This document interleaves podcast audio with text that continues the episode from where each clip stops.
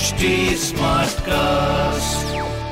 आप सुन रहे हैं एच डी स्मार्ट कास्ट और ये है लाइव हिंदुस्तान प्रोडक्शन इस हफ़्ते खेल की दुनिया में क्या रहा खास? किसने लपका कैच या किसने जीता मैच? क्रिकेट फुटबॉल हॉकी और टेनिस की खबरों के अलावा भी होगा बहुत कुछ। मेरे नए पॉडकास्ट खेल खेल में।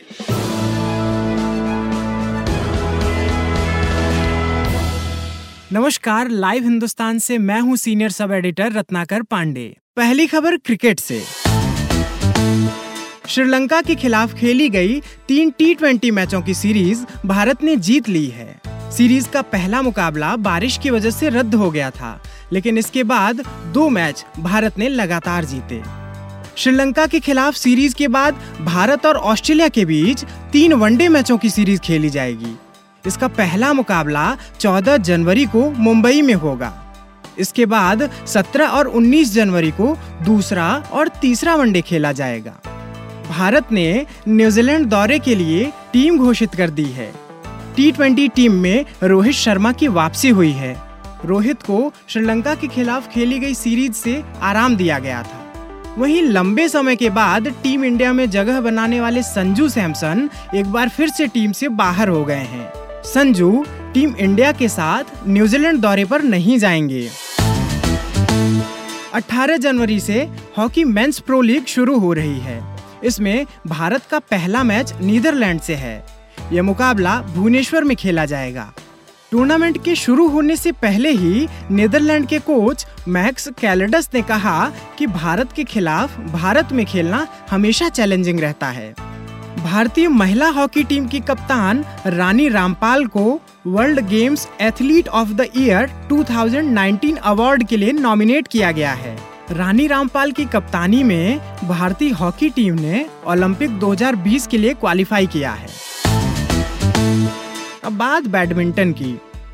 पीवी सिंधु और Saina Nehwal Malaysia Masters badminton tournament से बाहर हो गई हैं। सिंधु को चीनी ताइपे की ताई जू यंग ने हराया और साइना को कैरोलिना मारिन के खिलाफ हार का सामना करना पड़ा।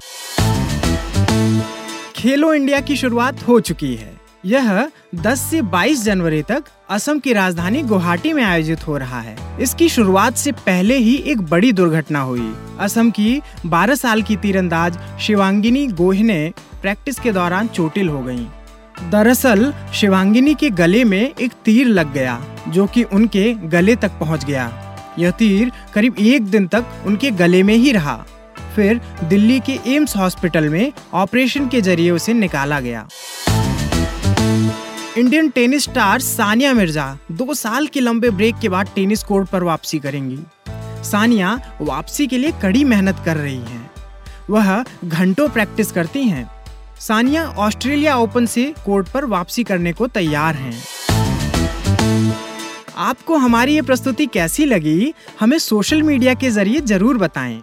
आप हमें फेसबुक इंस्टाग्राम और ट्विटर पर at the rate H T को फॉलो भी कर सकते हैं। आज के लिए बस इतना ही। मुझे यानी रत्नाकर को दीजिए इजाज़त।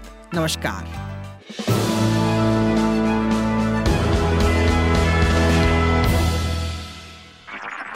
आप सुन रहे हैं एच डी स्मार्ट कास्ट और ये था live Hindustan production smart Smartcast.